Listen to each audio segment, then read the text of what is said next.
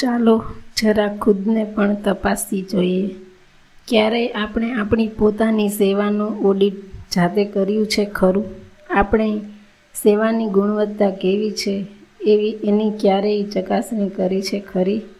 આપણે બધા લોકો કંઈક ને કંઈક કાર્ય કરીએ છીએ, પણ આપણા એ કામથી આપણો માલિક સંતુષ્ટ છે કે કેમ? તેની તપાસ કરીએ છીએ આપણે. ક્યારેય આપણે આપણી જાતનું પોતાનું સેવાનું ઓડિટ પોતાની જાતે કર્યું છે? મારી સેવાની ગુણવત્તા કેવી છે? એની ક્યારેય ચકાસણી કરી નથી. ભગવાન સ્વામિનારાયણના પ્રથમ આધ્યાત્મિક અનુગામી મૂળ અક્ષર મૂર્તિ ગુણાતીત સ્વામી કહે છે કે, નિરંતર પાછું વળીને જોવું કે હું શું કરવા આવ્યો છું અને શું કરી રહ્યો છું. સ્વામીજીએ એ આ વાત આધ્યાત્મિક સંદર્ભમાં કરી છે, પરંતુ આ વાત દરેક ક્ષેત્રના સમાનપણે લાગુ પડે છે. આજની ભાગદોડવાળી જિંદગીમાં આપણે આપણી જાત સાથે વાત કરવાનું સાવ વિસરી જઈએ છીએ. જો કે આપણે જાત સાથે વાત કરવાનું શીખવવામાં જ નથી આવ્યું, અને એટલે જ જાત સાથે વાત કરવામાં તકલીફ પડે છે. દુનિયાની સારામાં સારી યુનિવર્સિટીના અભ્યાસક્રમમાં પણ પોતાની જાતના ઓડિટનો મુદ્દો સમાવવામાં આવ્યો જ નથી. માણસ શાંત ચિત્તે અંતરદ્રષ્ટિ કરે તો પોતાની નબળી અને સબળી બાબતોથી પરિચિત થઈ શકે અને નબળાઈઓ સબળાઈઓમાં પરિવર્તિત કરી શકે.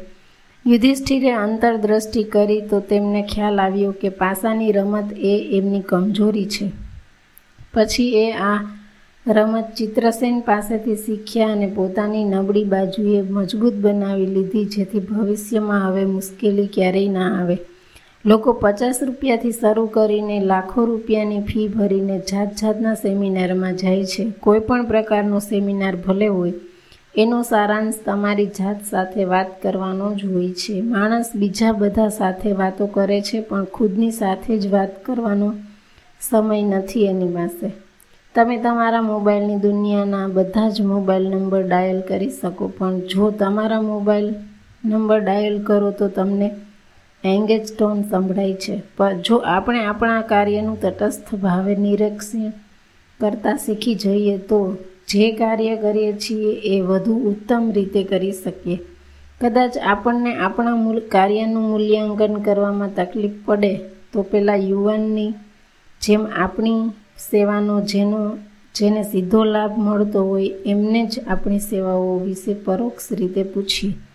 તમે કેવું કામ કરો છો એ કોઈને સીધી રીતે પૂછો તો તમારા મોઢા પર જેવું હોય એવું ઝાટકીને કહી દે. એવા લોકો તો હજુ આંગળીના વેઢે ગણી શકાય એટલા જ છે માટે બીજી કોઈ રીતે બીજી કોઈ વ્યક્તિ દ્વારા આપણે આપણા કામનું મૂલ્યાંકન કરવું જોઈએ.